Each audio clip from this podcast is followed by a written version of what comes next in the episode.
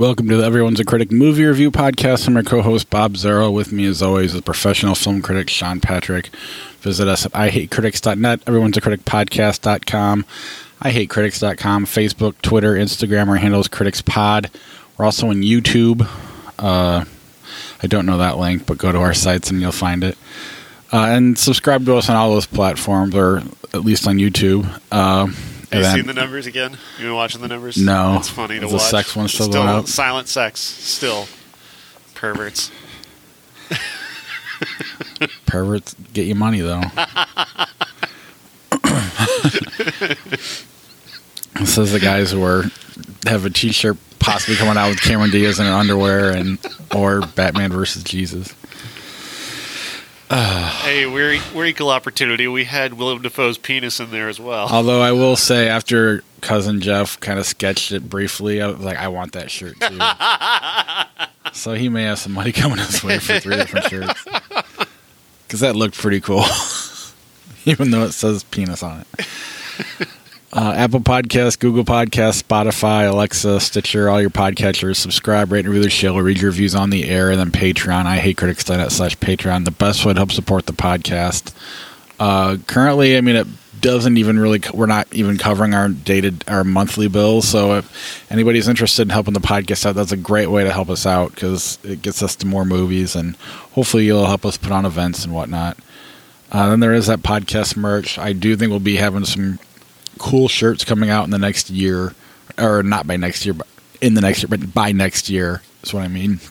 So I'll look for those. Uh, I'm actually really excited about what Jeff's going to come up with, and our show. Uh, it's been such a crazy week with the holiday, and because I'm accountant end of month and payroll and all sorts of fun shit that I'm just now getting to uh, ready to go. So I didn't. We didn't watch any trailers. There's no news that I'm aware of. If there is news, Only that uh, Martin Scorsese and Leonardo DiCaprio are working together again, according to uh, according to Scorsese's cinematographer. They're going to uh, roll with a new project uh, next next year. Uh, I don't have the title in front of me, but uh, that's apparently going to happen. yeah, I was reading a. Someone did a list of Scorsese's best movies or the best 25 or whatever, and I. I mean, I didn't agree with it completely, but. I just kind of realized I'm not as big a fan of the Leo movies as I am the De Niro ones. I didn't love Gangs of New York. Aviator's kind of boring. Uh, Departed I like, but that's kind of Scorsese on sleep or uh, you just going through the motions almost. But which is better than most other directors. Don't be wrong. If Michael Mann makes it apart, it's the best movie ever made. But or a lot of other directors, but you know what I'm saying. The best movie they ever made. Right. yeah. Uh, but Scorsese's best movies are phenomenal, and I can't wait to get to. Want to just start there? Why not? I mean, it's. I mean, it, people say that if this had opened in theaters, it could have opened not number one, obviously, because we know what number one would be, but Right. uh, it could have opened pretty big in theaters. It's a long movie. It is. It is. But with the, I mean, I'm just basing it off the number of people who said, "Oh my gosh, I wanted to see that in theaters." I I'm I saw it twice. Wow, how did you find the time? I mean, I was doing other. I was at work okay. at one of them, uh, and then I was in bed another time, and I actually tried to watch it three times. So I mean, I So don't you know. liked it that much? No, it's just three and a half hours long. I wanted to make sure I didn't miss anything. But I will say, it's not. The movie doesn't drag. Your body just gets tired, It's true. if that makes sense. And in fairness to me, when I when I napped during my first uh, seeing of this in theaters, I was under the impression that it for a three hour, three and a half hour movie that we would have a uh, intermission, which not to mention, get. they Jet made lag. you wait for a well jet lag, and you had an hour wait Right? Yeah. start, which you're not complaining about. But No. that's a long time to sit in a seat. It is. It is. And uh, you know, an intermission would have been nice. Some coffee would have been nice. Or some the ability to get something to drink would have been nice, and we didn't have any of that. So I, I, had to watch it again. I will say I thought it was phenomenal. I mean, I think it's top ten Scorsese, uh, which usually top ten any directors. Uh, well, yeah, it's not that impressive, but top ten Scorsese I think is, and uh, I mean, I'll put it ahead of Casino. It's not Goodfellas, but it's. I thought the performances were really, really good. I thought it had that you know, you have those Scorsese movies that are less, but then when the when he hits, there's this tone and there's this feeling about him where you're watching something special, and this movie had that. You know, when Tarantino makes a movie, you know it's just. I mean, he's hundred percent all the time, but uh, to me, this is uh, on the better end of the Scorsese, and I, I think it's on the masterpiece end. It's just really long. I am, uh, of course, we're talking about The Irishman, and uh, the story goes that uh, De Niro plays a guy who is named Frank, who uh, is a, a, painter, as they call them. He's a guy who paints the walls with your brains.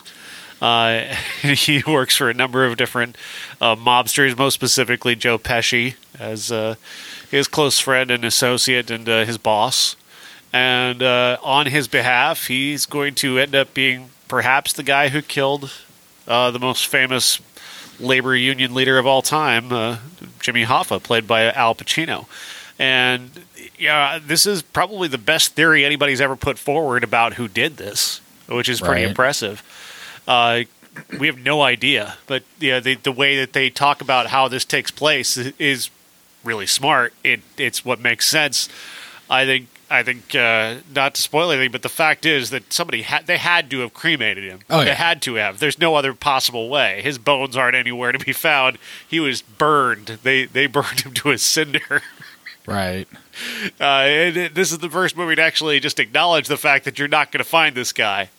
Uh, Pacino's performance, this is the best he's been in a very long time. Like he seems focused and determined, and as much as he can be, you know, over the top and broad, uh, he he really does kind of fit the mold of what we what we've kind of perceived for years about who Hoffa was. He had yeah. to be big and broad and charismatic and tough and scary and Pacino captures all those aspects of his personality while not going full Pacino. Yeah, I mean he goes like fifty percent Pacino, but it's you know, but it makes sense. Of, he's restrained, and I don't know. I mean, I don't want to get too off track, but did you see the Esquire interview that him and I think it was Esquire, him and De Niro did?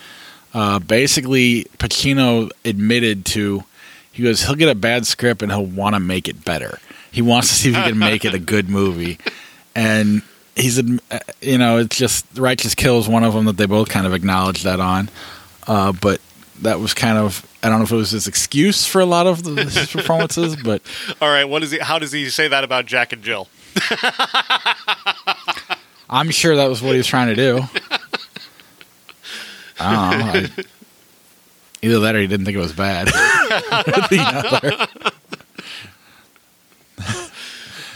uh, but yeah, I mean, the weird thing though is it's not about that. You know, it's about people getting old and regret and how, dealing with your past and because it goes on for like another 40 minutes after they kill him which uh, you know i think is good and it it's not boring and it's i i don't know i just i love the acting i i think de niro is as good as he's been in forever but pesci it's like he really is taking that much time off because I think you said when you first saw it, he really does. He stands out as you know, he really steals a lot of the movie when he's in it. Just very restrained. You know, he doesn't. You know what you know from his other Scorsese movies. He's very over the top and kind of a muscle, but here he's just very, uh, just very restrained. I guess that's the only word I can really think of. But restrained and uh, easy to respect. You mm-hmm. know, he, he commands the screen. He commands your attention oftentimes he's been looked at as sort of uh, De Niro's sidekick, the pipsqueak who runs alongside of him, and here De Niro's got to follow him. Uh, and, De Niro's the pipsqueak. you, you buy it. You buy into it. Like, yeah, Frank respects this guy, and he does what this guy says, and you buy into the dynamic very easily. But then when you see him at the end, you know, it just it's powerful. Just them as they're getting old. Uh, just how this powerful guy and he's just this old man about ready to die. You know, it's it's I don't know how he Scorsese captured that, but it was it really makes this movie something you don't realize it is. It's not a mob movie. While you know a lot of there's a lot of that in it, but it, it's really about getting old, and it could have been with anything. They just happened to be about the mob and the wonderful Anna Paquin, who is the uh, source of controversy at the moment. I don't know if you've heard about this. People are upset how few lines she has in the movie, which is silly because the point of the makes it so much better.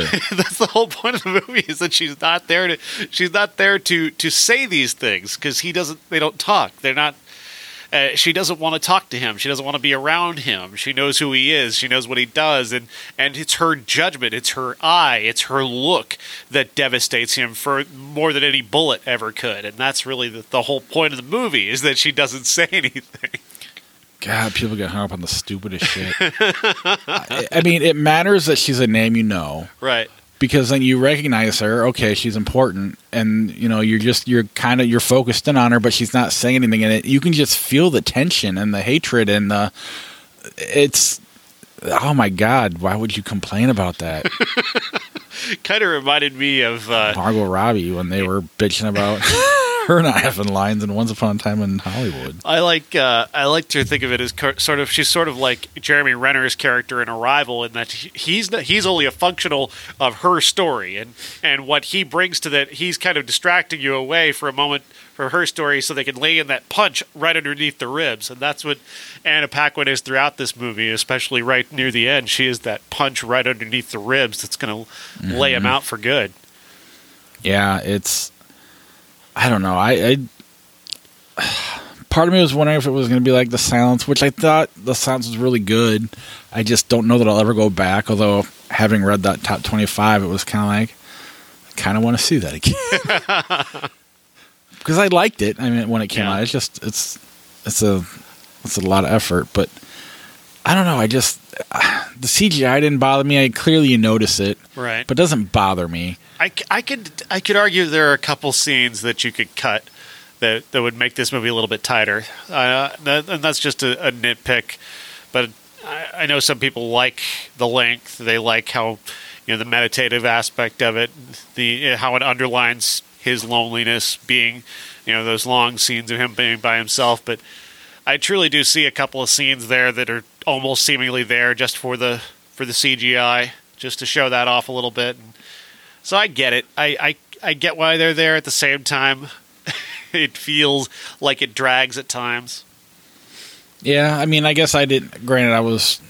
I mean, I watched it once for real, and I was doing other things the other time. But I just, I felt like it had me the whole time. I never really felt like my body definitely got tired uh, about three quarters of the way through. But when you get through that Jimmy Hoffa stuff, though, I mean, that does get you kind of it pulls you back in, and then the ending. It, I, mean, it's like 30, 45 minutes of him being old. I think after they kill Hoffa if I'm not mistaken. I you know it's so long, Right. it's hard to. and I suppose you probably could have cut some of that down, but there's just every now and then there's these scenes that just kind of save the whole thing, and you know, not save it, but just bring it back again when they're in prison and they're sitting there and Joe Pesci's in a wheelchair. Just like, oh my god, he's how pathetic, you know, Yeah. this powerful man. I couldn't recommend this movie more. I mean, I'm. I don't know how it's going to do for Netflix because I don't know. I don't think any of us know what the Netflix business model truly Right. is. And on top of that, it seems like audiences aren't liking it as much as critics are, from what I've read. I Yeah. don't know if that's true or not.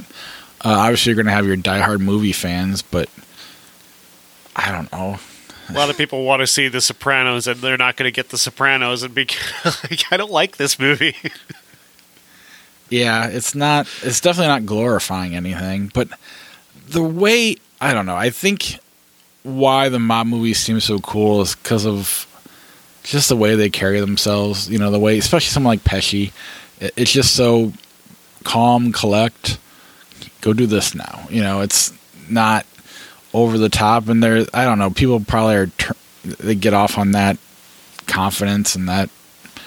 I don't know. Well, I, I, I've always liked, you know, Coppola's idea about how, you know, the about the Godfather and how it reflected the building of America as the building of, of this family, and you know the the varying factions are you know poli- are politics. You know the political sides rising up against each other, and it just happens to be it uses the the milieu of violence instead of the milieu of screaming at each other in Washington D.C. I've always appreciated that, and I think the, the gangster movie captures aspects of the building of America, and yeah, the the the uh, the proverbial how the sausage is made. Right. Yeah, I mean, yeah. I don't know what I like better, Goodfellas or Godfather. I think it's Godfather, but Goodfellas is right there too. Uh, This isn't Goodfellas. no, no, this is. I mean, it's in the ballpark, but it's a big ballpark. it's barely in the ballpark. Yeah. because it's not. It's not Raging Bull or Taxi Driver, which are just kind of way up here. But I put it ahead of Casino. I Yeah. put it ahead. Of, I put it ahead of a lot of movies. I mean, I, it's more artistic than The Departed. As much as I like The Departed, and I, the, every the further we get away from The Departed, the more mainstream it seems. It's almost like he's pop hit. it's like yeah, but it's like his pop hit without, but still being rushed. it's like Tom Sawyer. you know what I'm saying? Yeah. It's still, you know, it's not heat. You know, it's, right. I don't know. But no, I mean, if you have four hours to spare, really sit down on Netflix and watch The Irishman. It's it's Scorsese at what he does best, and I don't know. You know, we've talked a lot about him this year, and and we've been talking a lot about his lesser movies. And by lesser movies, I mean just like King of the Comedy and Bringing Out the Dead and and not bad movies by Not any bad, means, just not Goodfellas. You know, uh, movies that don't have that Scorsese stamp, that style, where you just some and some of them like uh, we didn't talk about it, but like Color of Money is more of a director for hire, or you know, so he is not Scorsese, where it's right. just Mean thing. Streets is really the raw materials of what would co- become him. Right. So, and but this is him full blown, and especially it's him now. And he's been he likes to make these long movies all of a sudden, like really long movies. They've always been long, but is Silence longer? No, I think Silence was only three hours. I think three hours and three minutes. Oh, really? Yeah. Felt like four. it's, it's hard. It's a hard movie. Kundun's like 10 hours. So, I mean, Is that any good? uh, I don't rem- I don't want to even think about it. It's probably brilliant, but uh, I had no patience for it. Yeah, in hindsight, Casino should have been our. oh, that's a long movie too. That's about two and a half. that would have been a long week. Anything else on the Irishman? Uh, where does it rank for you? Is it a, is it a top 10 for the year? It might be. It's hard to say. I mean, uh, there's a lot of movies I haven't seen yet that Yeah. I know you probably have. Uh, but I would imagine. I think it is. It's probably going to be outside of my top 10 because I've seen so much. right. So I mean, I, I'm saying as of right now, I think it probably is. it's probably an honorable mention for me. It's probably outside of the top five. Uh, but I bet it's hanging around the five six range. That it's probably right behind Once Upon a Time in Hollywood, I guess. Uh, for my five. Uh, yeah, I'm curious how that's going to change in the coming yeah, weeks. it's going to be very interesting. I got I got a feeling there might be a Midsommar left. There might be another Really? Midsommar level movie left this nice. year. That's good. That's what I want to hear. I mean, I still have Hustlers in my top five, so that's. I think that's a great movie anyway, but I'm not making fun of it by any means. But I have that ahead of those two for sure. You're not alone on that. There's a number of critics who have Hustlers pretty high on their list. It's a hell of a movie. I mean, it's the Big Short type movie with strippers in it. What I would love to see is that movie be in the Best Picture conversation because I don't know the movies that I love are going to be in there. So I, we just have to accept Midsommar's never going to be a Best No. Picture nominee. You have to kind of narrow it down in the direction of what is both commercial and, like, you know, Irishman's going to be nominated. maybe Scorsese. it is Scorsese, but it's also Netflix, and there's a lot of anti-Netflix bias. A lot of it. Yeah, but the Academy, the actors aren't, and they're the biggest voters. Maybe, maybe.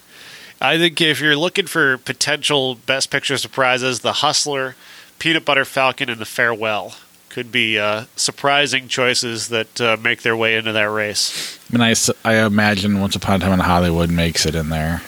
And Joker, there you go. Joker. Well, I think it'd be ten. That'd probably be ten. The Irish will need ten to get in there. I think. Queen and Slim. Queen and Slim is the directorial debut of uh, Melina Matsoukas, who's known for being an innovative uh, music video director. It's based off of a script by Lena Waithe, who's a very popular uh, recent Emmy winner for her uh, television work. And it comes from an idea from a guy named James Frey. Do you know James Frey? That name sounds familiar. Million Little Pieces was a uh, memoir he wrote back in 2003 that was uh, very popular among critics and uh, became a bestseller and turned out to be a lot of lies.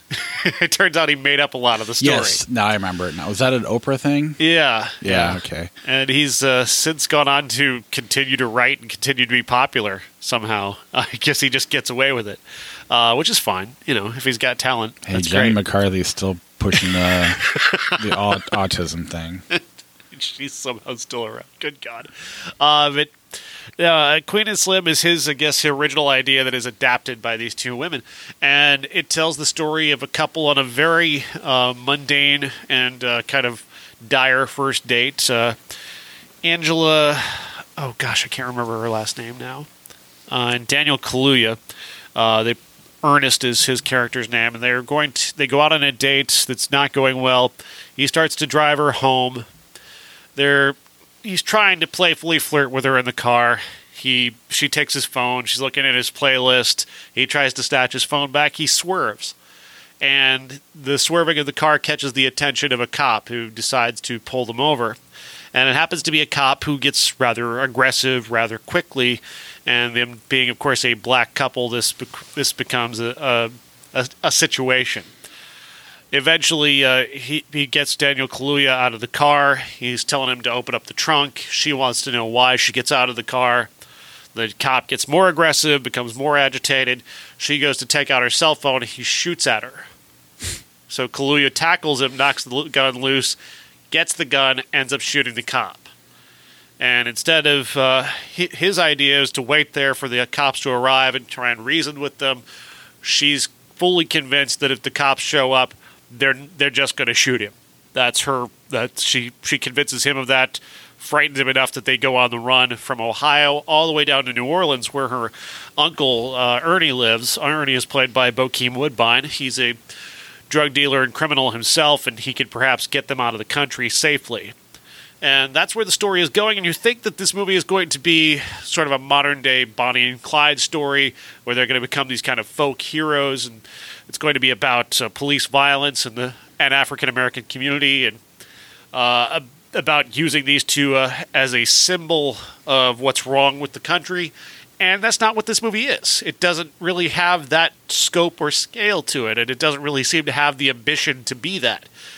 Uh, unfortunately, I'm not sure what the ambition then is of this movie if it doesn't have that. It ser- turns into this series of scenes where where these two characters bicker at each other and run further, then bicker again, and then go back on the road, and then they're bickering again, and they keep getting lucky over and over again, where the script kind of steps in and makes a uh, you know God in the machine moment for them to make a getaway here and a getaway there, and it becomes rather uh, becomes rather re- repetitive and inert, and you're just kind of like, okay, just you get to something. It's a long movie. Yeah, and it feels long. It feels long while you're watching it because they're really not getting anywhere. They're really the story's not moving along at a at a good pace, at a good clip.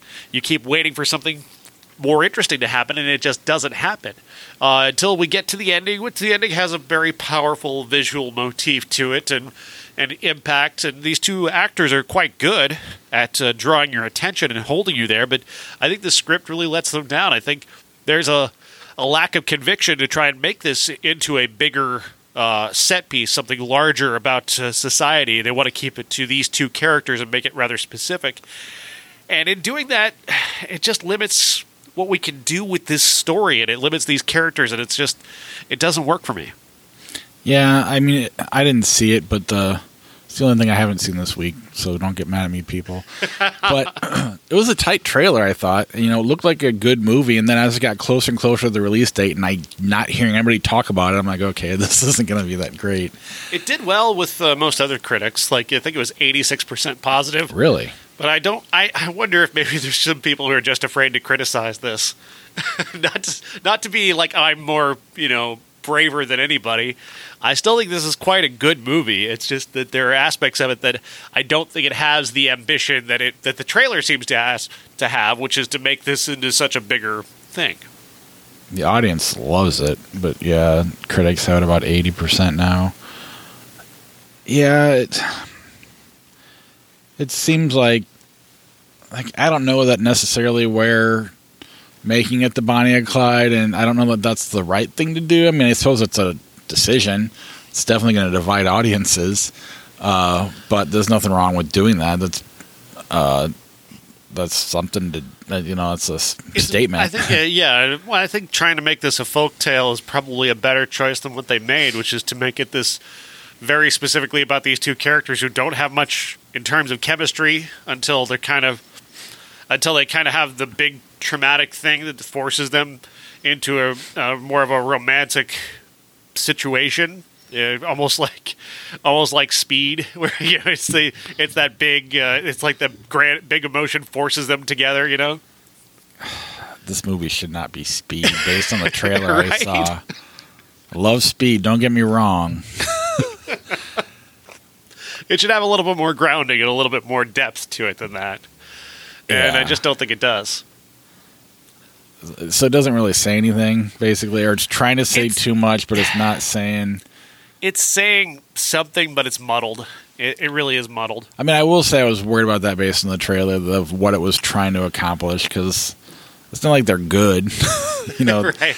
obviously what happened is not entirely their fault, but the way they, you know, and running, I get that too. But Yeah. in the trailer, some of the things, decisions they're making in the trailer, it's just like, well, I don't know if you should take that picture right now.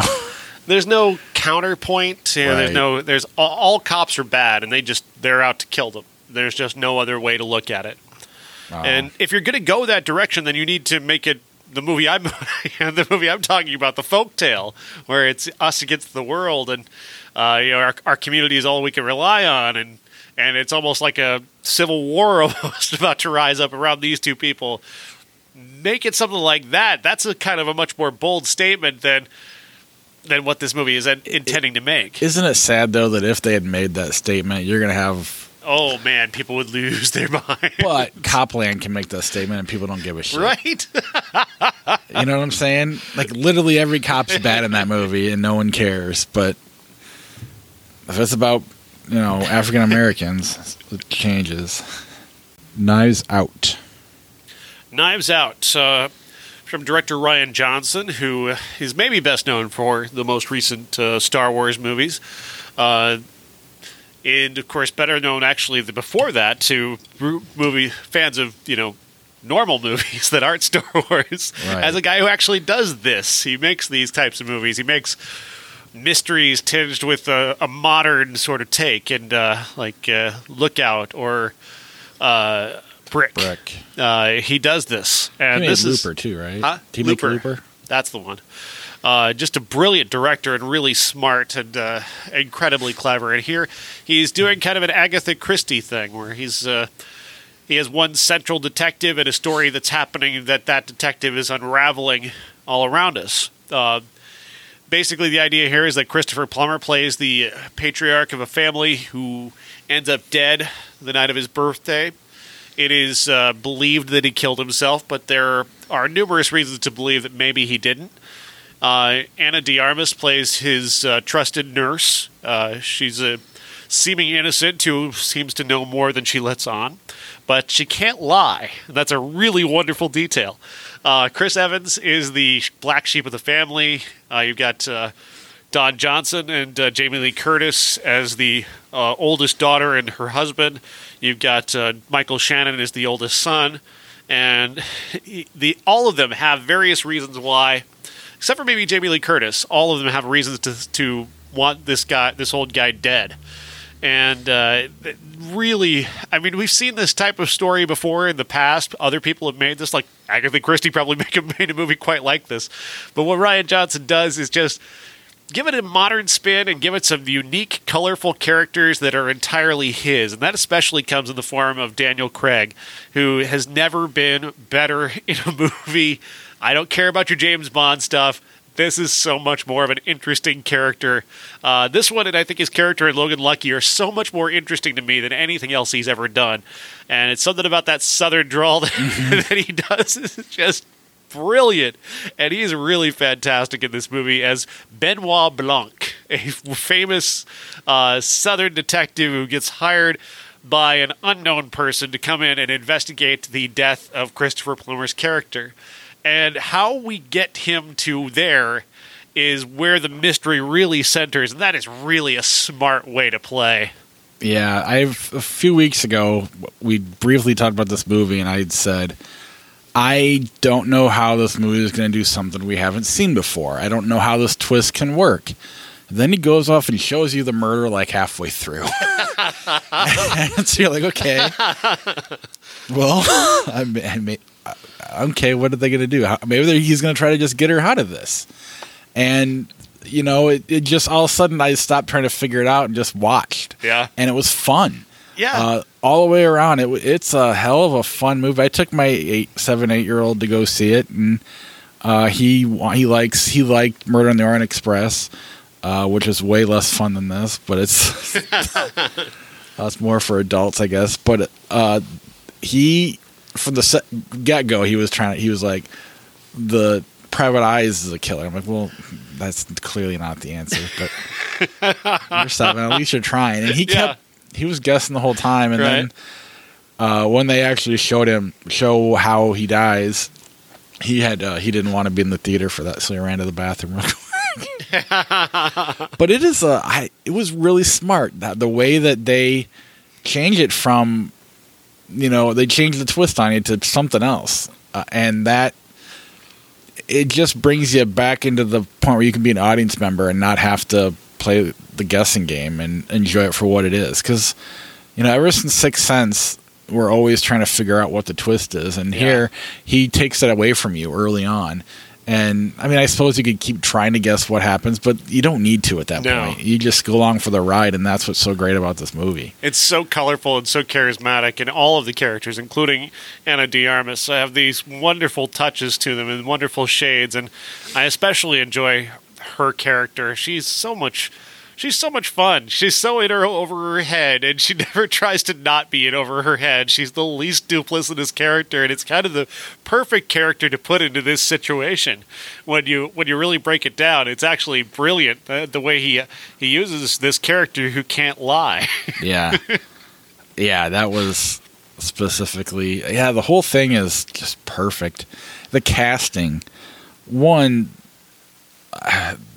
Jamie Lee Curtis looks like uh, his daughter. Yeah. Uh, Michael Shannon looks like he could be his son. Uh, Toni Collette's the perfect uh, daughter-in-law. everything about this, the cast is so spot on. You know, even like Riki Lindhome is great. The little part that she has, everybody is so right on. The alt right's grandson. Just yeah, Lakeith Stanfield perfection casting. Lakeith Stanfield playing it completely straight as the cop is just, yes. just quietly brilliant. I mean, obviously Chris Evans, you know, playing the douchebag, uh, nails it. You know, it, it. I I was Don Johnson was phenomenal from Jump Street. As soon as they started introducing the cast, I was just like, oh my god, this is this is so one. They the kids look enough like uh, Christopher Plummer. Uh, it just everything was just so right on, and I was just like, "This is really, really good." and it never, it never let up, never let down. Uh, this is gonna live on great on streaming. I think people are gonna like this movie. I could honestly, if you if you wanted to pitch me right now on a series of movies with Daniel Craig as Benoit Blanc, I'm in. But if also you wanted to pitch me on the idea of him as an Academy Award nominee, I'm in. like it's that level of genius as a performance. It is so good and so intricate and so necessary to play this character this way. Uh, even in his most oblivious moments, there's just a moment where he's sitting in the car listening to music, and it's really such a phenomenal scene. it's just so genius. I just loved it so much. Oh, it's so good. Yeah, they keep moving forward, and then you got to figure out how they got there, and Yeah. then they and it's uh, it's just great. It really it's one of those movies that on a on certain years ends up being nominated for an Oscar, or certain characters get nominated or actors get nominated. Uh, it's you know I don't know. It's I don't think it will this year. I mean I, I doubt it, but I it's not trying to. If it does, No. it did it organically and. There's a certain spiritual emptiness to it. Like it doesn't have any meaning to No. it. There's no deeper level to this. It's just a brilliant piece of storytelling. Right. But I highly recommend uh, Knives Out just for pure fun. Uh, in terms of the you know the blockbusters, you know Doctor Sleep, uh, Ford versus Ferrari, this is right there. I mean, Ford versus Ferrari is probably a better movie, but this is more watchable, more fun. I'm gonna go back and watch this one before I watch that one for sure. Uh, so I don't know. It's my two cents. Ladies and gentlemen, this is the main event for the linear, legitimate, and universally recognized, undisputed classic. Death Trap. Sidney Lumet, uh, 1982, adapting a uh, Broadway play for the big screen with uh, uh, Michael Caine as a uh, a Broadway uh, playwright whose uh, latest play is a complete disaster. It's gonna. In, in classically producer style, it's going to open and close in the same night. it's that level of bad. Uh, he's uh, at the end of his rope. He's had four straight flops, and he's uh, headed back home to the Hamptons to lick his wounds and try and figure out what to do next. Uh, his wife Dyan Cannon is there. She's uh, sort of been ill recently and uh, resting up. Uh, that's going to become important. Uh, Christopher Reeve will enter the story as a young man who's written a play that and has sent that play to Michael Caine, and that play is called Death Trap. And in, in his desperation, he's read Death Trap and decided this is the greatest thing I've ever I've ever read. This is a surefire hit. If I put this on Broadway, it'll run forever and make millions of dollars. You know, this kid, he's uh, he's in town, and he's telling me that he doesn't actually have any family. And you know, he says that there's only really one copy of this. So if I get him to come here and bring that one copy, and nobody's looking for him, I wonder if maybe I could kill him and make Death Trap mine. That's the first 30 minutes of this movie. And that is really that's really a lot of fun. Michael Caine is just uh, electric in those opening scenes. He's got so much charisma and so much uh, you you like you really buy into this guy's at a dangerous point. Like this guy really I love the way him and Dyan Cannon are bouncing off of each other. She's genuinely scared that he's going to do this. He seems genuinely resigned to doing this. And then one that he eventually does is so shocking that you just it is really like you can't believe that anybody ever thought to do something like this. Yeah, almost to the point where it's like, okay, this isn't believable, but I'm along for the ride now. I mean, it's it suffers from having to have seen Knives Out and then having to watch a movie like it in the Yeah. same weekend. I, I, you know, if I watched this on my own on accident on like TV back in the '90s or whatever, I, this is fun. You know, it's similar to Knives Out. It's it's I don't. There's not a whole lot of depth. There's, I think, and the only thing I would say different is at some point you could probably be like, well, okay, there's kind of there's definitely a lot of conv- i mean they just characters tend to just do this to, i don't know but it, it doesn't matter because it's fun uh, For makes sense. 1982, there's certainly a bold relationship between yeah. Christopher Christopher Reeve, uh, Superman at the time, and uh, Michael Caine. You don't see that coming for sure. Uh, and we can't tell you because it does spoil Right, yeah. everything Uh, the, but the one I think the thing that holds me back from thinking this is a, a really brilliant film is the is the psychic character. There's a psychic character in the movie, and I wish that had been a better actress. Not that that lady's bad; she's fine. She's she's fine. I'm sure she's probably a Broadway actress, and right uh, I just didn't find her particularly compelling as an actress in this milieu. I wanted a bigger personality. I wanted somebody I recognized and identify with, and and was willing to go along with, as opposed to this character who's just kind of she's just sort of there, and she performs her function and she's so important to the end of the movie that kind of, I really wish there had been a better, stronger presence there in terms of a of a movie star. Right. I guess what holds me back is like every time something's about to happen, something else happens, and it's just super convenient to the point where one character knows the other character is going to act that way. So and it and they're just constantly one upping each other, and it, it again, it's fun. It really is. I, it just isn't quite. It's not as.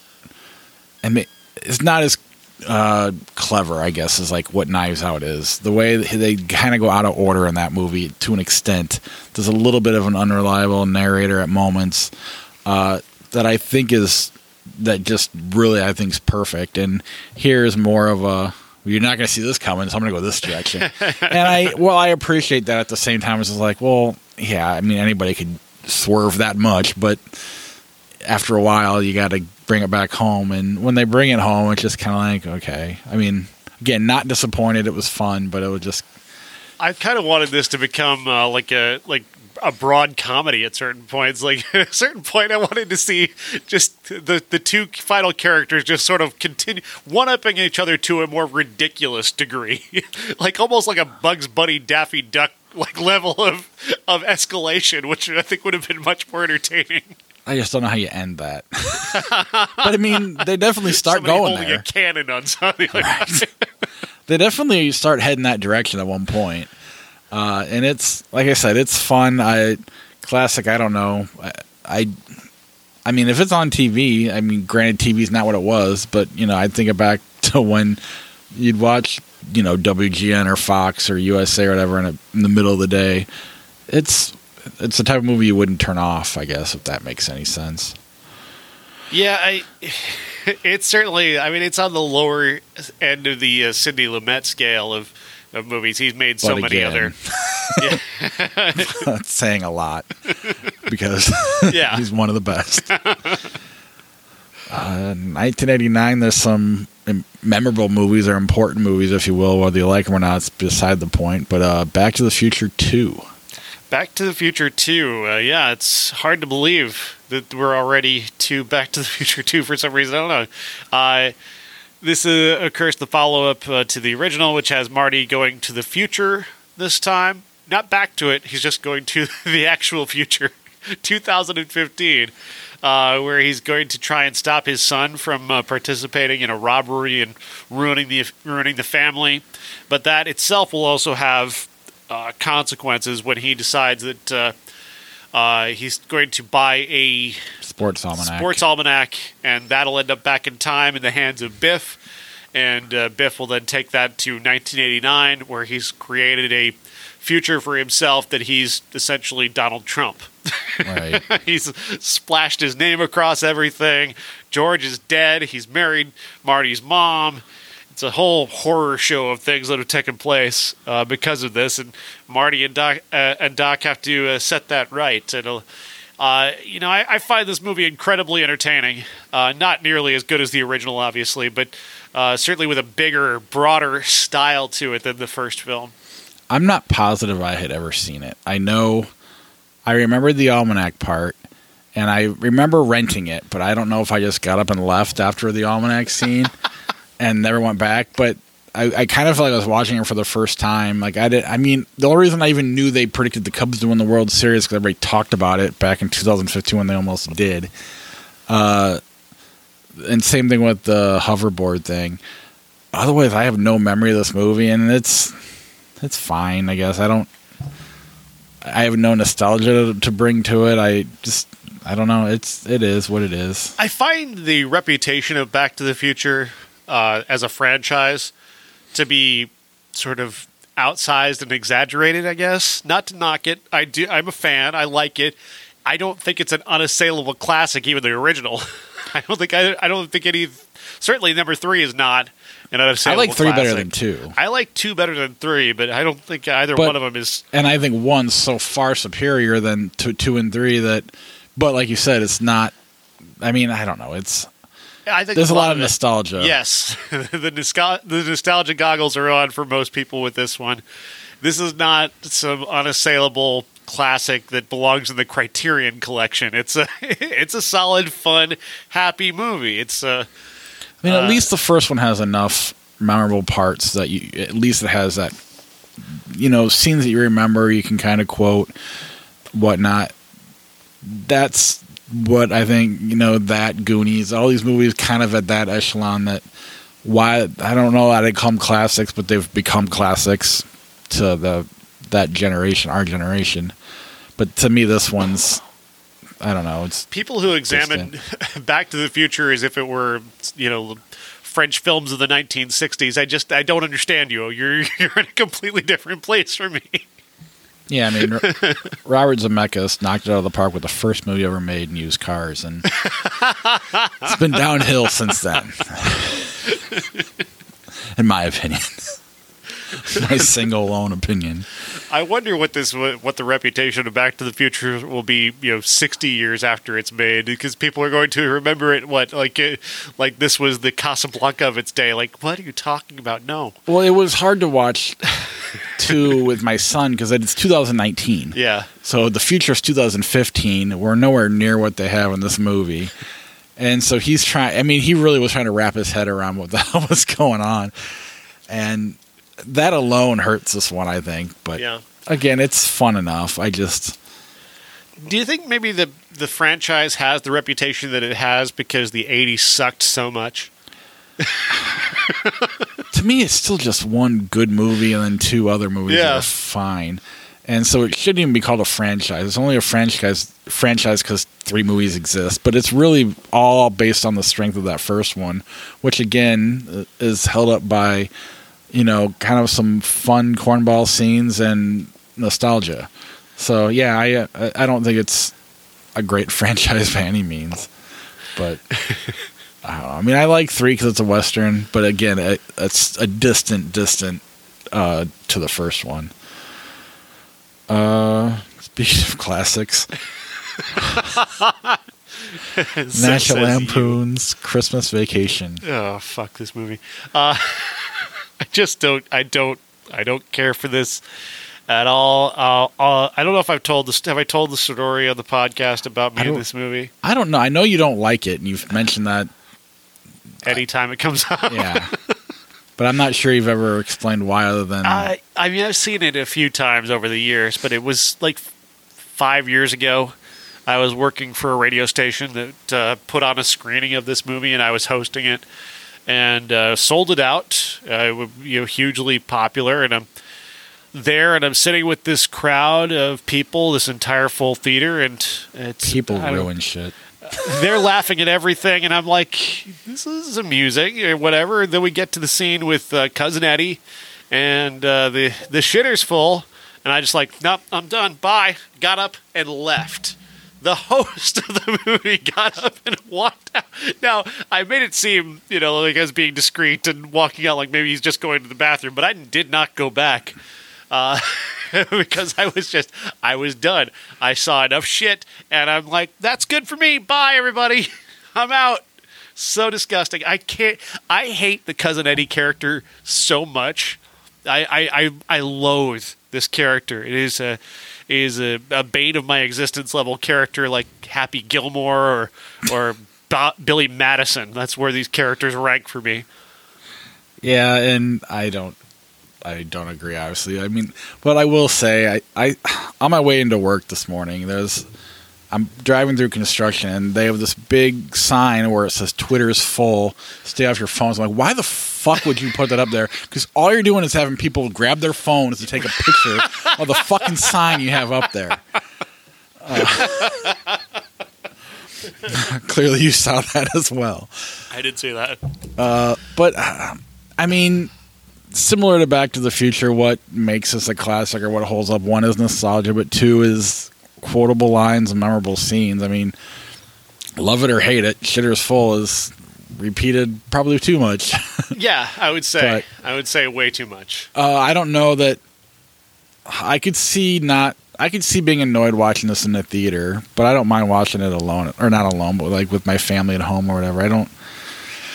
I, I don't hate I, I mean, I don't hate the Happy Gilmore character, the Billy Madison character, or even the cousin Eddie character, because I mean, there are idiots in this world, and I'm related to some of them. So I'm I'm not saying cousin Eddie's in my family, but not far from it. I mean, I have friends out in the Galesburg area, and you just never know. Or not friends, cousins.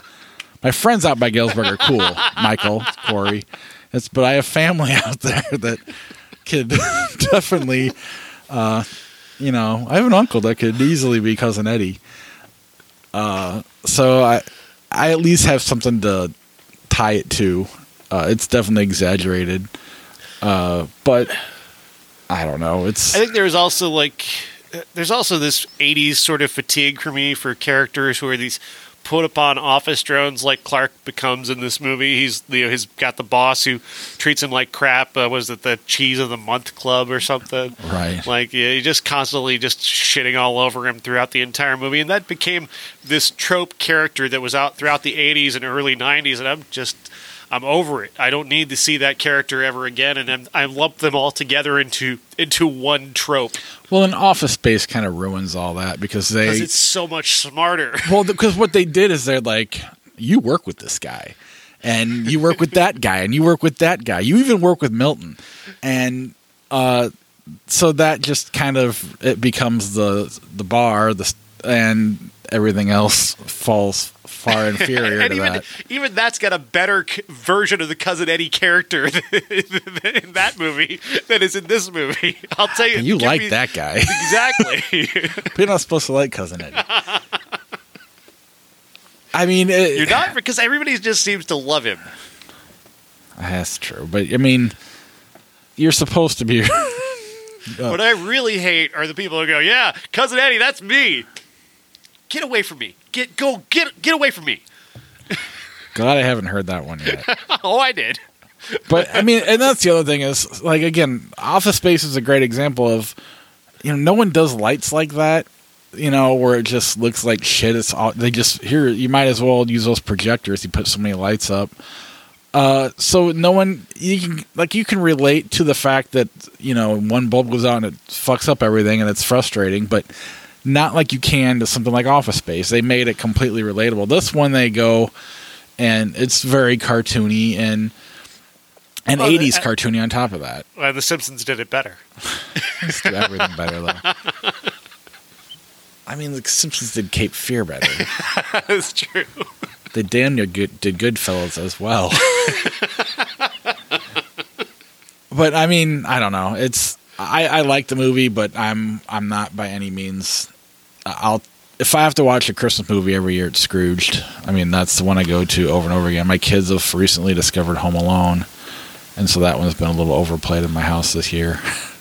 I really there, there's not a I mean maybe Scrooge, but there really isn't a a Christmas movie that I love. I don't really like any any of the Christmas movies. honestly, I mean Last Christmas is kind of wonderful. It's less of a Christmas movie and more of a uh, a romance and a comedy than it is specifically. It's got Christmas in the title and it happens around Christmas, but that's pretty much. Well, because so many Christmas movies require that point where, and which I know you've mentioned this before, with something like "Surviving Christmas" is of just being, uh, I don't know if "hateful" is the word that you use, but uh, just the negativity that goes along with the way they. But they need that in order to have a conflict with Christmas, and it seems like that just pulls you out of the movie. it does. It's, I hate Unless that. Bill Murray is the one it. even like even It's a Wonderful Life, I know is great. I can't I believe we guess. have yet to talk about that movie on this podcast. it's on like every Jimmy Stewart movie, except for the one he's most known for. The only one I had seen prior to coming to this podcast. It is also rather cloying, really, if you get down to it. But nevertheless, I'm not supposed to say that. We're not allowed. I'm not allowed to say to assail that movie. I know. No, I, I guess the best Christmas movie is Love Actually for me, which is not even again. It's a, it's a Christmas. It's not a Christmas movie. It's a movie that happens around Christmas. Right. And I think that to me is maybe the best approach to, to approaching Christmas for me. That's fair enough. Uh, that is our show. Next week is a very weak theatrical week, so uh, Netflix is going to help us out and bring that Marriage Story movie to us. Uh, we're also going to talk about the report.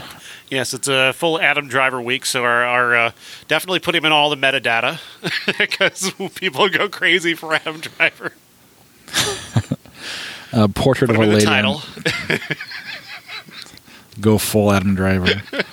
We'll have an Adam Driver T-shirt. It'll be fun. and his confusingly something penis. it's confusingly shaped head. you can't unsee it now. It's true.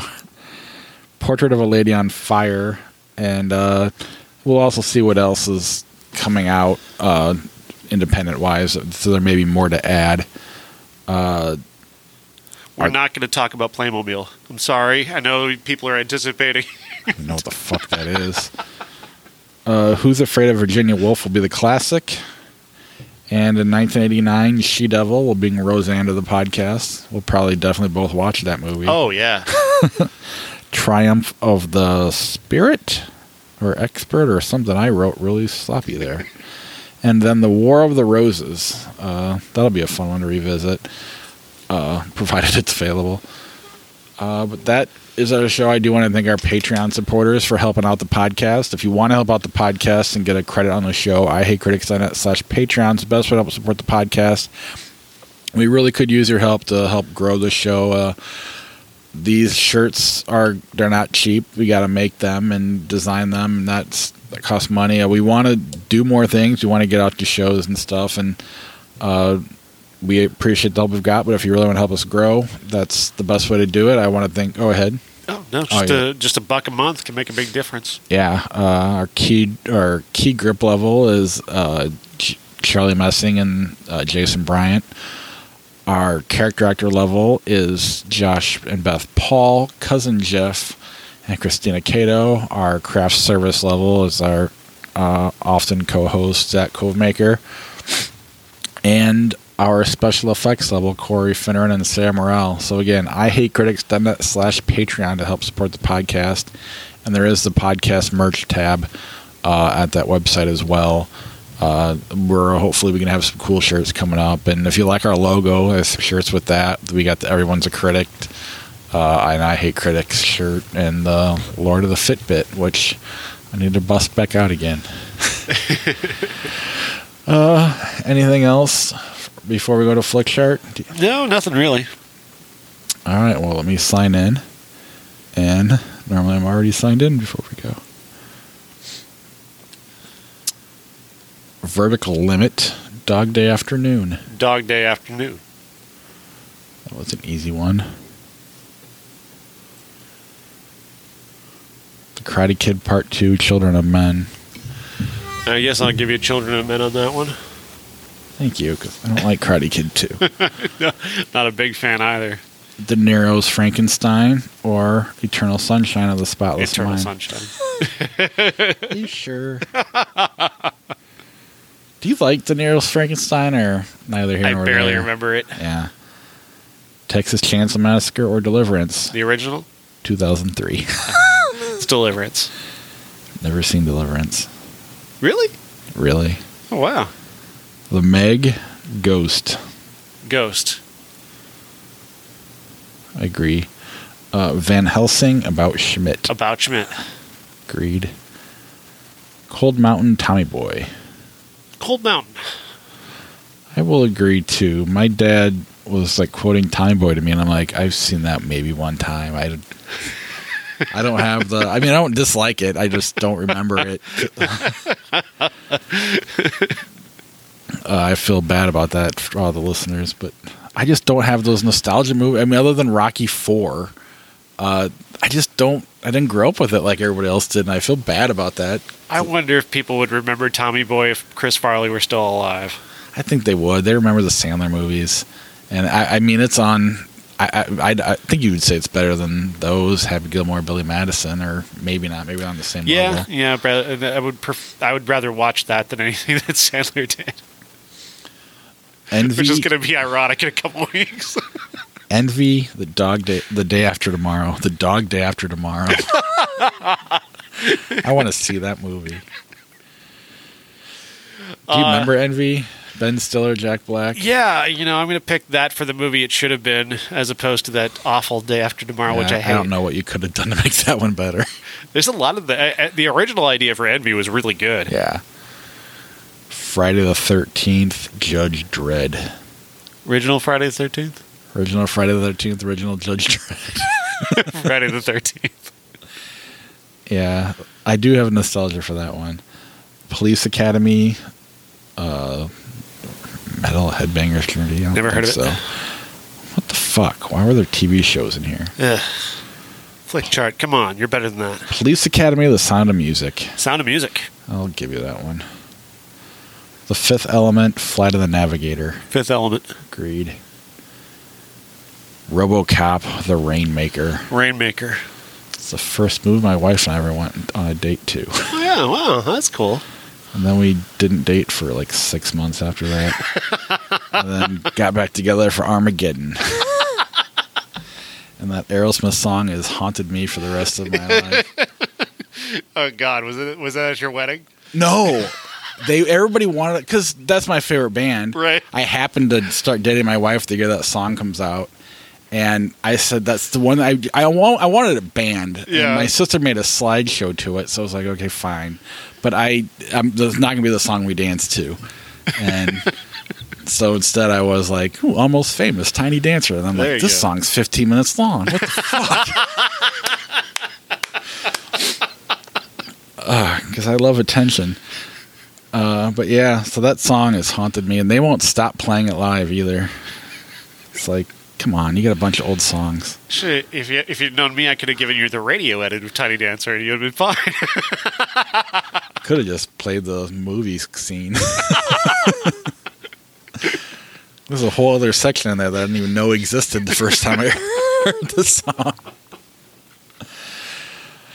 Uh, the Love Guru, Ocean's 12. Ocean's Twelve, yeah, Love Guru is brutal. Yeah. The Prestige, Silence of the Lambs. Silence of the Lambs. Creed, League of Their Own, Die Hard 2. Ooh, that's tough. I really have a soft spot for Die Hard too. It's a League of Their Own for me. Yeah, yeah, I guess so. Yeah. I mean, I like Die Hard too, but I just r- really like League of Their Own. Rango Minority Report. Boy, that is hard. Rango is a really great movie. It's basically Django, like the original Django. Uh, but oh god, I don't know where to go with that one. That is hard. Um, Want to flip it? yeah, yeah. Don't make me make the decision. I haven't actually. I haven't seen Minority Report in so long, and I feel like I need to rewatch it to truly have a good opinion of it.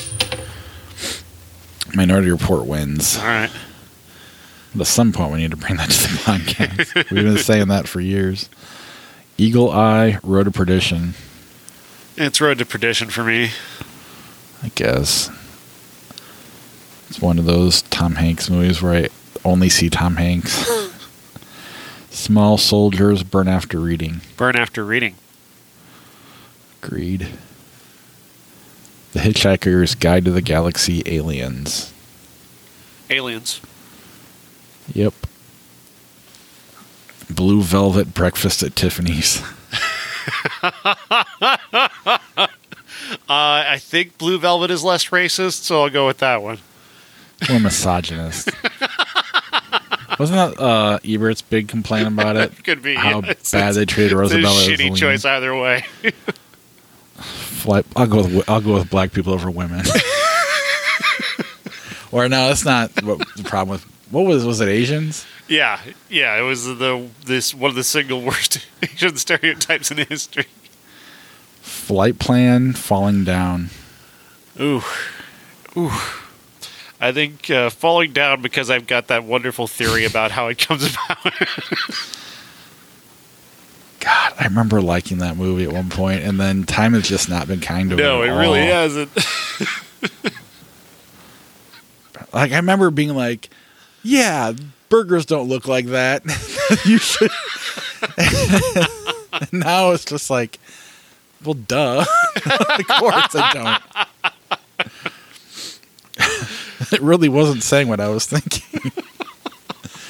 paranormal, paranormal activity or a goofy movie.